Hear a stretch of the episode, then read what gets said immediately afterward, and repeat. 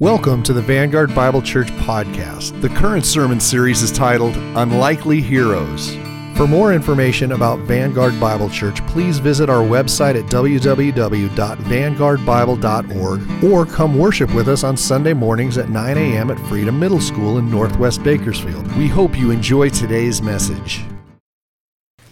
On January 1st, 2007, one of the greatest upsets in college football history took place at the Fiesta Bowl in Glendale, Arizona. The game was expected to be a lopsided blowout for football powerhouse University of Oklahoma because they were playing the smaller, lesser known school, Boise State, excuse me. Oklahoma had finished the 2006 season 11 and 1 in the stronger Big 12 conference with a roster full of future NFL talent, including Adrian Peterson, who most likely will be a, a Hall of Fame running back in the NFL. Uh, Boise State, on the other hand, had gone 12 and 0 in the what was considered a weaker Western Athletic Conference, and they had a first-year head coach. In the weeks leading up to the game, the media depicted Oklahoma as Goliath and Boise State as David because the matchup seemed so lopsided. There was a long held public perception back then that small schools should not be allowed to play big schools in the Bowl Championship Series. The BCS is what it was called back then. This is before the college football playoff. And so uh, the perception began to change, though, when Boise State took a 21 to 10 halftime lead into the locker room. Then they extended the lead to 28 10 in the third quarter. Just when it seemed Boise State was going to run away with a blowout upset, Oklahoma responded with 25 straight unanswered points. They got back into the game and they took their first lead with one minute to go in regulation. Boise State responded by scoring on a trick play with just seven seconds left in regulation to tie the game at 35 all. Now, trick plays are unorthodox, unconventional, unexpected plays designed to catch the defense off guard. Teams rarely use them because they are often difficult to execute and also have a small percentage of success. However, Boise State didn't care that night. They didn't care about percentages either. After Oklahoma scored on their first overtime possession, taking a 42 to 35 lead, Boise State came back with another trick play. They went for two points and the win. The underdogs called a high risk, high reward play called Statue of Liberty, or Statue Left, as the players had learned it. It would be their third unconventional play of the evening in the final minutes of the game. Statue left meant that the quarterback would fake a wide receiver screen to his right side, uh, the right side of the formation, while handing the ball off with his left hand behind his back to the running back going the other direction. So it would, it would look kind of like this if you were behind, if I was a quarterback. He snaps the ball and he pretends to throw it there, but the ball's in his left hand behind his back, and the running back takes it and goes that way. But all the, all the offensive action and motion is going to the right. So it's designed to make the defense follow all the motion. It's, it's sort of smoke and mirrors, you know. Well, they scored. And in this stunning two point conversion, it gave Boise State the lead and the win in what is still considered one of the wildest and greatest college football upsets in history.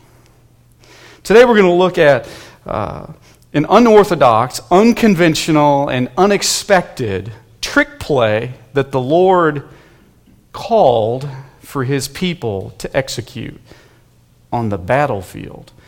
We're continuing our series in the Hall of Faith today called Unlikely Heroes. I'd like to open, invite you to open up your copy of God's Word with me to Hebrews chapter 11. Hebrews chapter 11. And then also take out the sermon notes that are in your worship folder. There's an outline so that you can follow along with me and hopefully jot down some things that the Lord might be saying to you. Hebrews chapter 11. The theme verse for this series, uh, I've been encouraging you to memorize with me, is Hebrews 11, verse 6. Let's read it out loud together. And without faith, it is impossible to please him, for whoever would draw near to God must believe that he exists and that he rewards those who seek him. Now, you might remember that uh, the author of Hebrews is writing to a group of new Christ followers who had been saved out of Judaism. They were experiencing intense persecution for following Christ. Their friends were deserting the faith, and they were considering doing the same. In order to encourage them to keep the faith, the author recounts some of the highlights from uh, past faith heroes, Old Testament heroes, who had trusted the Lord against all odds and kept the faith. Another difficult time in which we have to live by faith is when we are facing what appears to be an unbeatable enemy. Thus, our big idea for today is this living faith enlists the Lord to help fight our battles. Living faith enlists the Lord to help fight our battles. The scriptures are flooded with language depicting the Christian life as a battle. In Ephesians chapter 2 and 1 John 2, we're told that we are at war. If you are a Christ follower, you are at war against your flesh, the world, and the devil. Paul says in Ephesians 6 that this is a spiritual war that requires spiritual weapons. He then writes in 2 Timothy chapter 2 that we need to have the mindset of soldiers fighting in a foreign country. This is most likely what inspired early church father John Chrysostom to write this quote, You are but a poor soldier of Christ if you think you can overcome without fighting, and suppose that you can have the crown without conflict. It's unfortunate that many Christians today don't understand this. I think this is why the author of Hebrews, in addition to uh, all the encouragement that he provides in this chapter, uh, he's also reminding his readers that the Christian life is not for wimps or milk toast or cupcakes. And so, as we near the end of our guided tour through the Hall of Faith, the author stops in front of a statue of Joshua and asks us Have you heard the story? about Joshua and what happened at Jericho. If you would look at Hebrews 11, verse 30, we see, just as we have in previous messages in this series, that the prepositional phrase, by faith, precedes the next example that he's going to give. And so he says in verse 30, by faith, the walls of Jericho fell down after they had been encircled for seven days. Again, remember, the author of Hebrews puts by faith in front of each example he gives so that we will not forget what allowed these faith heroes to do what they did. It wasn't their physical strength, their military might, their, their brains, their good looks, or anything like that. It was their faith in the Lord. Now, it was common for the authors of Scripture to cite past victories in order to provide present confidence. The Psalms and the prophetic books are filled with references to God's hand at work in the Exodus, crossing the Red Sea. Other examples are mentioned uh, the Lord helping the people of Israel defeat enemies and much more. This form of encouragement basically says hey, look, if God came through back then, then he certainly can come through for you again. And that pattern repeats itself several times in the scriptures. The Battle of Jericho is not only a famous children's story, but it's also a true, real, historic event that's been verified by archaeologists. It is one that proved anyone who has the Lord on their side will never lose because he's undefeated. Please turn with me, if you would, in your Bibles back to Joshua chapter 6 so we can look at the rest of the story about how this got into the Hall of Faith. Joshua chapter 6. The book of Joshua follows Deuteronomy.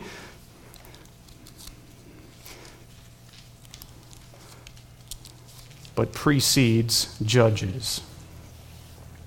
Now, as you turn there, let me give you a little bit of background and context of what's happened so far.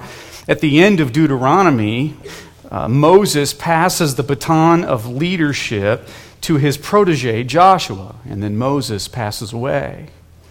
Joshua had been Moses' apprentice in training for 40 years. And the people of Israel were at the end of their 40 years of wandering in the wilderness. The book of Joshua documents the military campaign that allowed Israel to take possession of the land God had promised them in the Abrahamic covenant, which we have studied earlier in this series. Joshua's job was to lead God's people into the promised land of Canaan, drive out its occupants, and then divide the promised land across or amongst the 12 tribes of the people of Israel.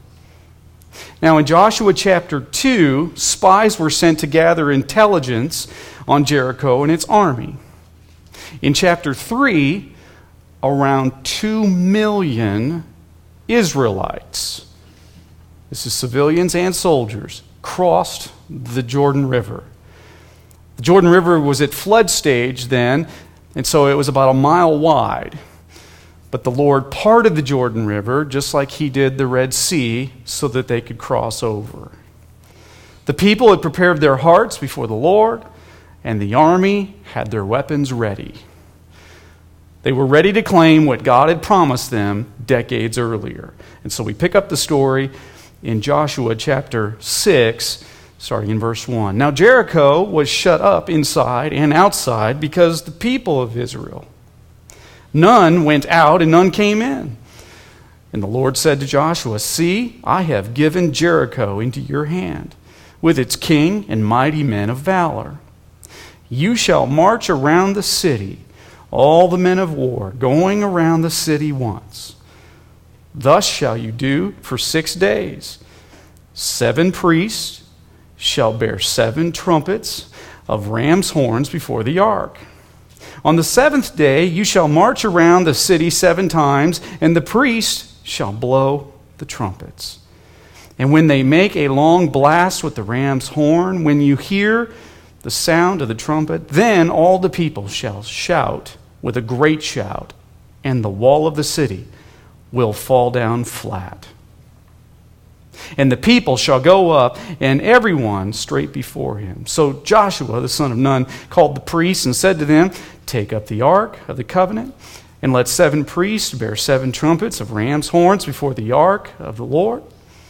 And he said to the people, Go forward and march around the city, and let the armed men pass on before the ark of the Lord.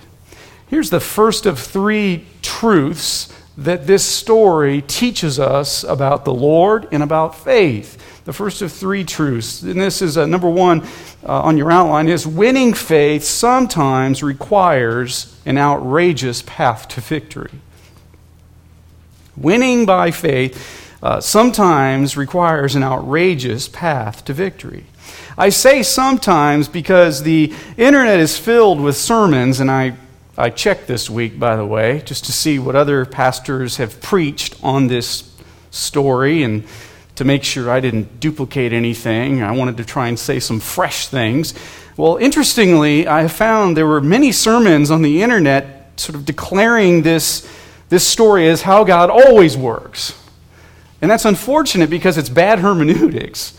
Uh, Joshua 6 is a descriptive text, not a prescriptive, prescriptive one. It describes what God did one time, not what God will do all the time. Still, though, there is a lot that we can learn about the Lord from the story and how he works in history. And so, if you would look at verse 1, it says Jericho was shut up because of the people of Israel. This happened because chapter 5 tells us uh, the word had spread about the Lord parting the Jordan River and the Israelites coming, all two million of them, and this caused fear to spread across the land. Contrary to popular belief, Jericho wasn't a large city, but it was heavily fortified. After excavating the area where Jericho once stood, archaeologists uh, believe the city covered around eight acres and was protected by 25 foot tall walls measuring 20 feet thick. It says in verse 4 there were seven priests. The Lord's instructions were for seven priests, seven trumpets. On the seventh day, they were to blow seven times or circle seven times. Why seven? Well, throughout the scriptures, the number seven is the Lord's favorite number. It is, uh, I think it's because it symbolizes wholeness or perfection to Him. Um, it doesn't mean that it's a lucky number you should play in the lottery. It's just a number that uh, comes up several times throughout the scriptures in different areas as one of his favorites. Now, why trumpets? Well, trumpets happen to be one of his favorite instruments. Uh, trumpets were used throughout the scriptures in war and in worship. Trumpets also announce the coming of the Lord. Uh, for example, in 1 Thessalonians chapter 4, when the Apostle Paul is describing what the rapture will be like for believers, Paul writes in verse 16 For the Lord himself will descend from heaven with a cry of command, with the voice of an archangel, and with the sound of the trumpet of God. In other words, there'll be no doubt that Jesus is coming back. Now, this was certainly an unorthodox, unconventional, and unexpected trick play the Lord was calling here. This would be sort of like, I tried to imagine what this would be like in today's world. It, would, it, would, it seems to me it would be like the head football coach returning to the locker room after pregame warm ups and telling his team, sorry guys, the administration wants the cheerleaders to play the first half. But they're, they're not any, they're not trained for this. We've been practicing all week. Or it would be like, uh, say, an army general telling his troops, stand down, men. The chaplains and the medics are going to go and take the beachhead today, and then tomorrow you'll fall in behind them. what? So, um, some of the people of Israel must have found their heads kind of spinning, wondering, what on earth is the Lord doing here? We've been preparing for this. But the Lord sometimes requires us to take outrageous paths to victory because it gets us to exercise our faith. And I think this is a good time for us to review the definition of faith we've been learning in this series. Uh, faith is, and I'm going to encourage you to write this down, fill in the blanks on your outline, it's believing the Word of God and acting upon it no matter how I feel, knowing that God promises a good result.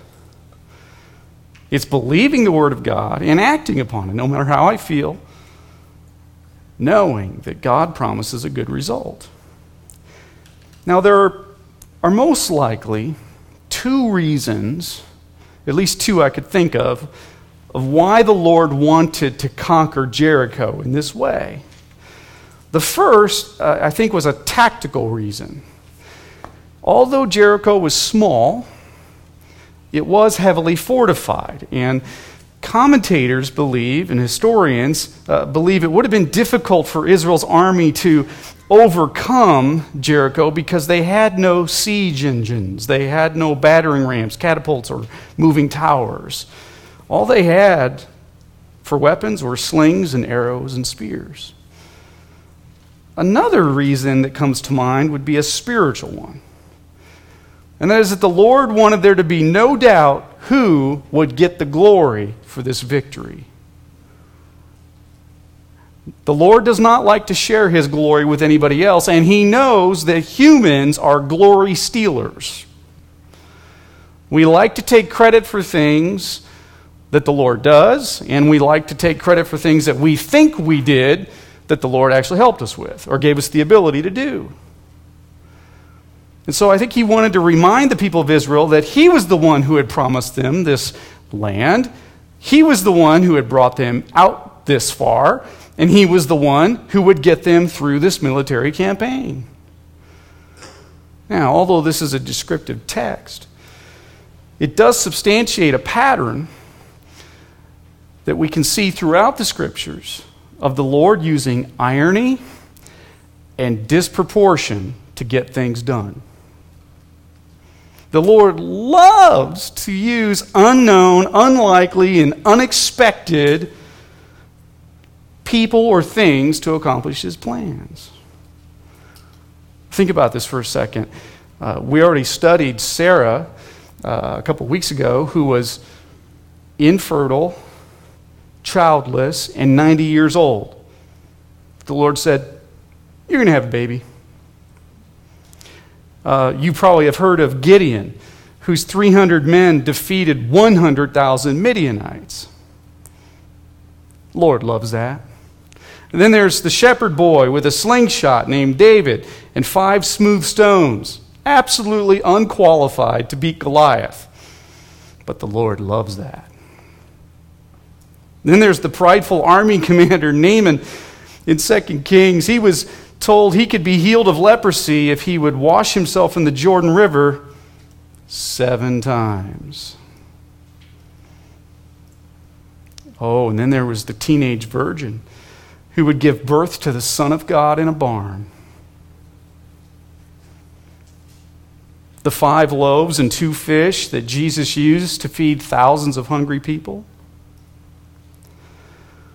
And then there's the long awaited Messiah who doesn't rescue his people from the Roman Empire by riding a chariot behind an angel army, but rather takes their place on the cross so he can offer salvation from their sin. The Lord loves to use the unknown, unlikely, and unexpected to accomplish his plans. He uses what's foolish to shame the wise and what's weak to shame the strong, so that we can only boast in the Lord.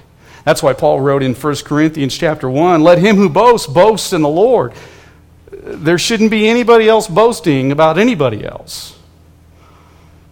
And so living faith enlists the Lord to help fight our battles. If you would look back at the text in verses 8 through 11. And so, just as Joshua had commanded the people, the seven priests bearing the seven trumpets of ram's horns before the Lord went forward, blowing the trumpets, with the ark of the covenant of the Lord following them. The armed men were walking before the priests who were blowing the trumpets, and the rear guard was walking after the ark while the trumpets blew continually. But Joshua commanded the people You shall not shout or make your voice heard, neither shall any word go out of your mouth until the day I tell you to shout. Then you shall shout. So he caused the ark of the Lord to circle the city, going about it once. And they came into the camp and spent the night in the camp. Here's the second point in your outline, the second truth that this story teaches us, and that is winning by faith always requires patient obedience. Winning by faith always requires patient obedience. Back in Numbers chapter 12, I'm sorry, chapters 13 and 14, 12 spies had been dispatched to survey the promised land and its people. After 40 days of reconnaissance, 10 of the spies came back with a bad report that scared the people, while only two, Joshua and Caleb, were confident the Lord could deliver the land he had promised. This lack of faith by the ten spies and how it spread throughout the people infuriated the Lord in Numbers 13 and 14. It caused him then to sideline the people of Israel in the wilderness for 40 years. One year for each day they had done reconnaissance. The Lord did this because he wanted the unbelieving generation to pass away. And I think he wanted to get them ready to go take the promised land. So they had waited a long time for this to come. And then they get right up to the Jordan River, they cross over, they can see the promised land, and they have to wait another week. Can you imagine what that would have been like? On the one hand, they were motivated to trust the Lord because they did not want to go back into the wilderness, right? On the other hand, it must have been difficult to wait another week when they were so close. If you've walked with Jesus for a while, then you probably have experienced the struggle that takes place in the heart while you wait for God to do what He has promised.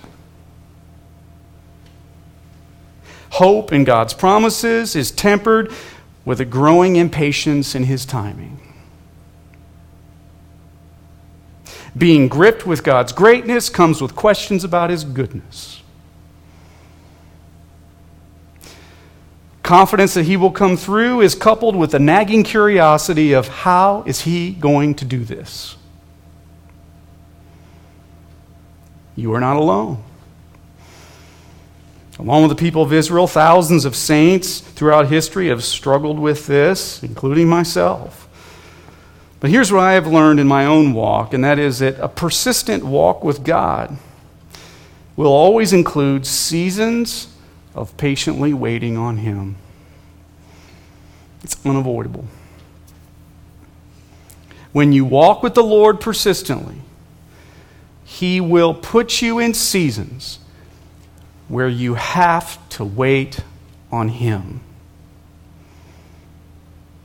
Now, this text here that we just read in chapter 6 uh, includes a couple bits of wisdom, two bits of wisdom, letters A and B on your outline, that I think we need to um, make sure we don't miss as we wait on the Lord.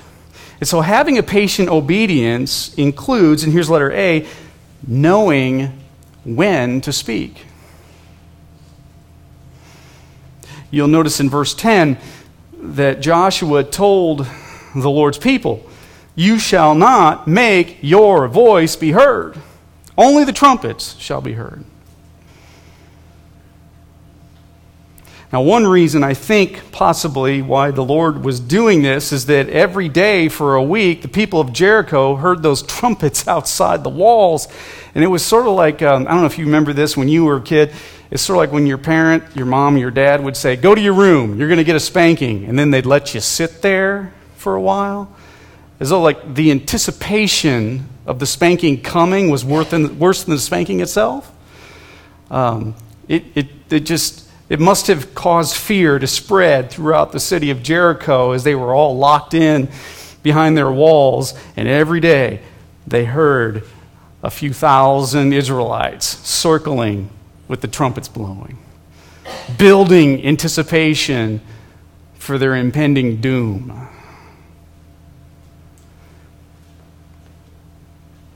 But Joshua says, You shall not make your voice heard. When we are engaged in a spiritual battle, such as defending our reputation, responding to unjust criticism, reconciling a broken relationship, or sharing the gospel with a loved one, it is very, very important to discern when to speak and when to be silent. Solomon wrote in Ecclesiastes there is a time to be silent and there is a time to speak. And then he writes in Proverbs chapter 17 that wise people use restraint with their words, and even fools are considered wise when they keep silent. So it's important when you're engaged in a spiritual battle to use discernment, to ask the Lord to give you discernment on when the right time is to speak. That time came in verse 16, where on the seventh day, Joshua says, Shout, for the Lord has given you the city. It was on that seventh day that the Lord wanted them to use their voices. Look at verse, verses 12 to 19 with me, if you would. Next, it says Joshua rose early the next morning, and the priests took up the ark of the Lord. And the seven priests bearing the seven trumpets of ram's horns before the ark of the Lord walked on, and they blew the trumpets continually. And the armed men were walking before them, and the rear guard was walking after the ark of the Lord, while the trumpets blew continually.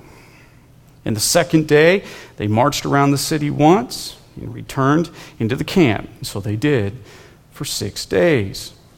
On the seventh day, they rose early at the dawn of day, marched around the city in the same manner seven times.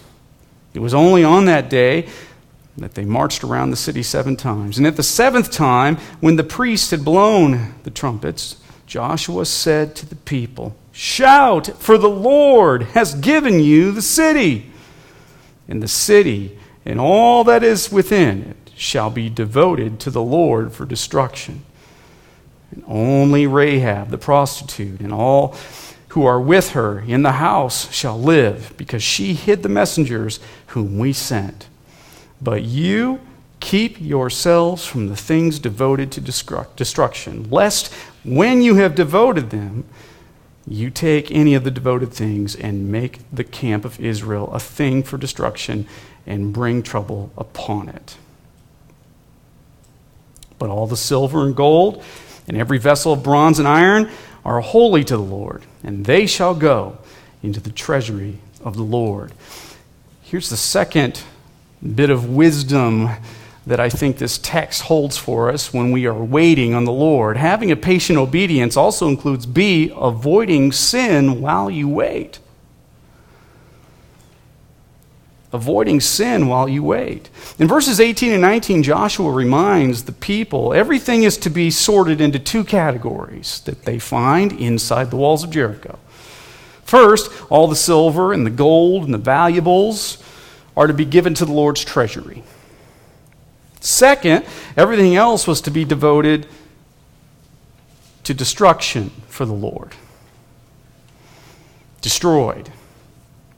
Because the citizens of Jericho worshiped pagan gods, the Lord did not want, he did not want his people taking things from Jericho that could spiritually contaminate their souls, such as idols and other things used in pagan worship. The Lord did not want his people to turn away from him again.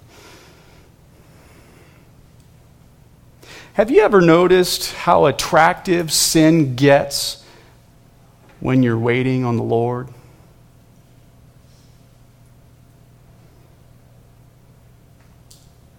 It's as though waiting is so painful and excruciating for our flesh that our flesh just wants some kind of relief and is more tempted to turn to sin to find that relief. Examples of this kind of sinful relief might be taking justice into your own hands when you're tired of waiting on the Lord to make things right. Even though Romans 12 says, Vengeance is mine, says the Lord. Or maybe uh, it's uh, dating or marrying an unbeliever because you're tired of waiting for the Lord to provide a godly mate. And I think we need to be on our guard against sin while we're waiting for the Lord. Because if we give in to sin, we may end up forfeiting the blessing we've been waiting for.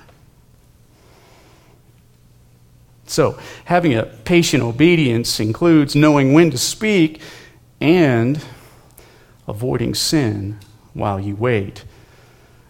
Let's look at verses 20 and 21 as we wrap up the story. So the people shouted, and the trumpets were blown. As soon as the people heard the sound of the trumpet, the people shouted a great shout, and the wall fell down flat. So that the people went up into the city, and every man straight before him, and they captured the city. Verse 21 Then they devoted all in the city to destruction, both men and women, young and old, oxen, sheep, and donkeys, with the edge of the sword. Here's number three on your outline. Winning by faith also includes doing your part. Winning by faith also includes doing your part. Verse 20 and 21 uncover a reality in the Bible and a side of the Lord that many people struggle to accept. One of the many questions that these two verses raise is why would the Lord tell his people to kill men, women, children, and animals? Well, first, we need to remember that God told Abraham back in Genesis chapter 15 that he was going to use the people of Israel as an instrument of judgment against the pagan nations that occupied the promised land. So the Lord wasn't just moving them out so his people could move in. The Lord was also judging those nations for their sin and their pagan idol worship. The Canaanites were extremely wicked people that the Lord did not want influencing his holy people. The Lord wanted his people to be a means of blessing to the world, but this could only happen if they remained pure and holy. Uh, secondly, Rahab told the spies in Joshua chapter 2 that the people of Jericho knew the judgment of the Lord was coming. They had heard about what God was doing, and yet they did not repent. And so they had opportunities to repent and come to know the Lord, but did not. Thirdly, the scriptures contain numerous examples of the Lord using nations to bring judgment or discipline for sin. One that comes to mind that's well known is how the Lord prophesied and then did use the Babylonians to come and conquer the Israelites and then uproot them and take them back to Babylon uh, as exiles for 70 years. This happened in 586 BC. And the Lord did it using Babylon to consequence his own people because they had repeatedly sinned and sinned and sinned, and he just had gotten fed up with it. What it reveals about the Lord is how much he hates sin and how seriously he takes it. The more important principle that I want us to see is that fighting by faith rarely means letting God do all the work. After the walls fell at Jericho, the Israelites still had to go into the city and clean house.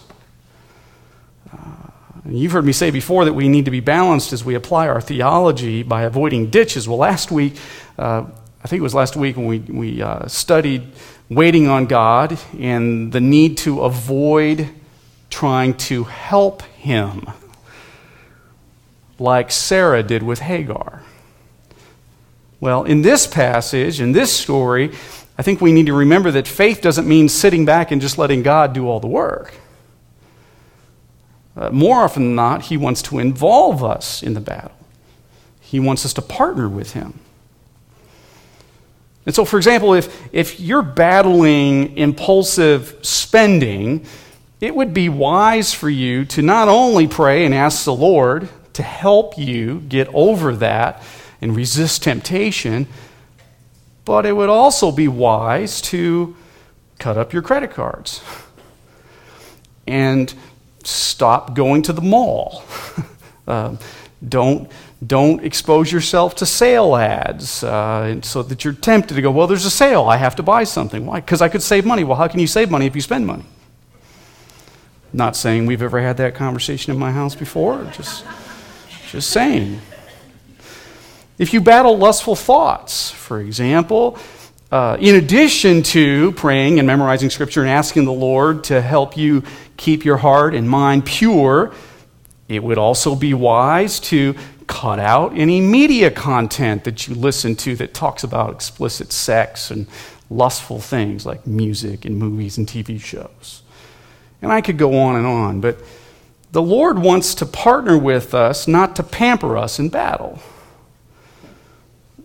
You see, the former molds soldiers while the latter encourages laziness and apathy. I think this may be why the 5th century theologian Augustine wrote this Without God, we cannot, and without us, God will not.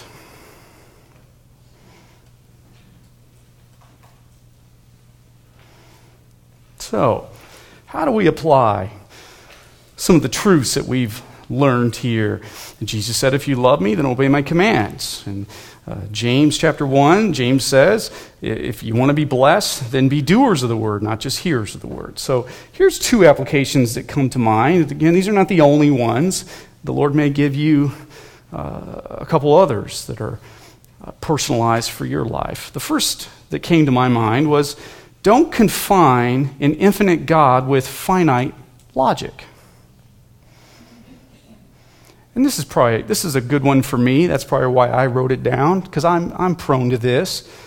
Um, when I was a younger believer, I unknowingly told the Lord how He needed to solve my problems. Maybe you've done this too. Lord, please, please provide for this unexpected car repair bill because I don't have the money. Please tell my boss to give me that raise I deserve, or just burn down the repair shop before they send collections after me. Just kidding. I just said that to see if you were paying attention. Well, what if the Lord wants to provide for that repair bill by, say, giving you an unexpected tax return or telling a member of your church by the Holy Spirit in their devotional time that they need to pay that bill for you anonymously?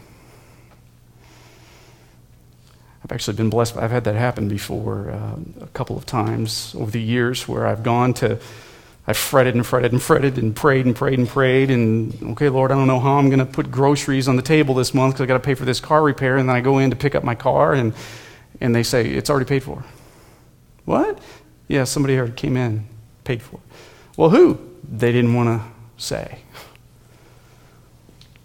So, so don't confine an infinite God with finite logic. And I'm, I'm guilty of this. I, I, uh, if you're a strategic or linear thinker, you may struggle with this because you think through scenarios of how God could possibly do it without realizing that you're thinking within a box of, hum, of your humanity.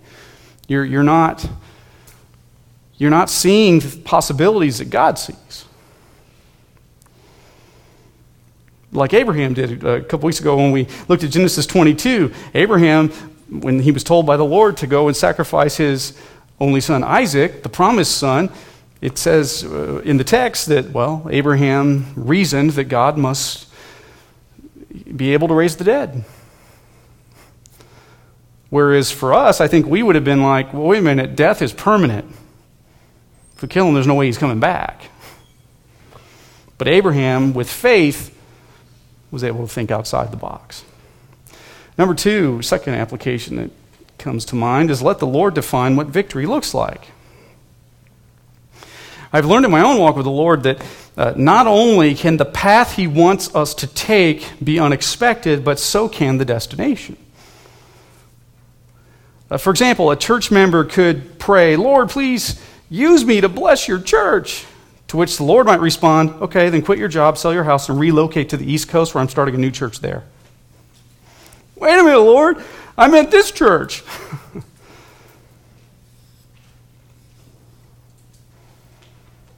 or, or an infertile couple may pray, Lord, please give us our own children, to which the Lord might say, okay, I want you to adopt. No, but Lord, we want our own children. Well, I want you to adopt.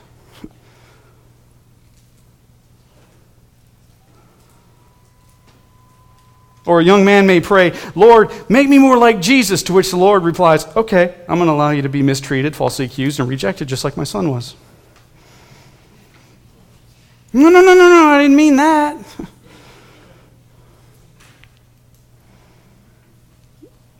So you want to be like him, but not experience the other things that he experienced. So let the Lord define what victory looks like. It may not be what you think.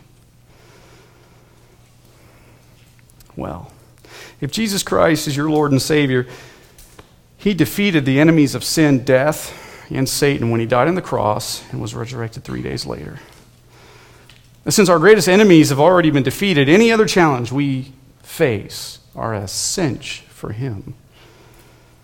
That means that as Christ followers, we can fight battles already knowing that we've won the war. Let that encourage your heart today. Because living faith enlists the Lord's help to fight our battles. Would you join me as we close in prayer?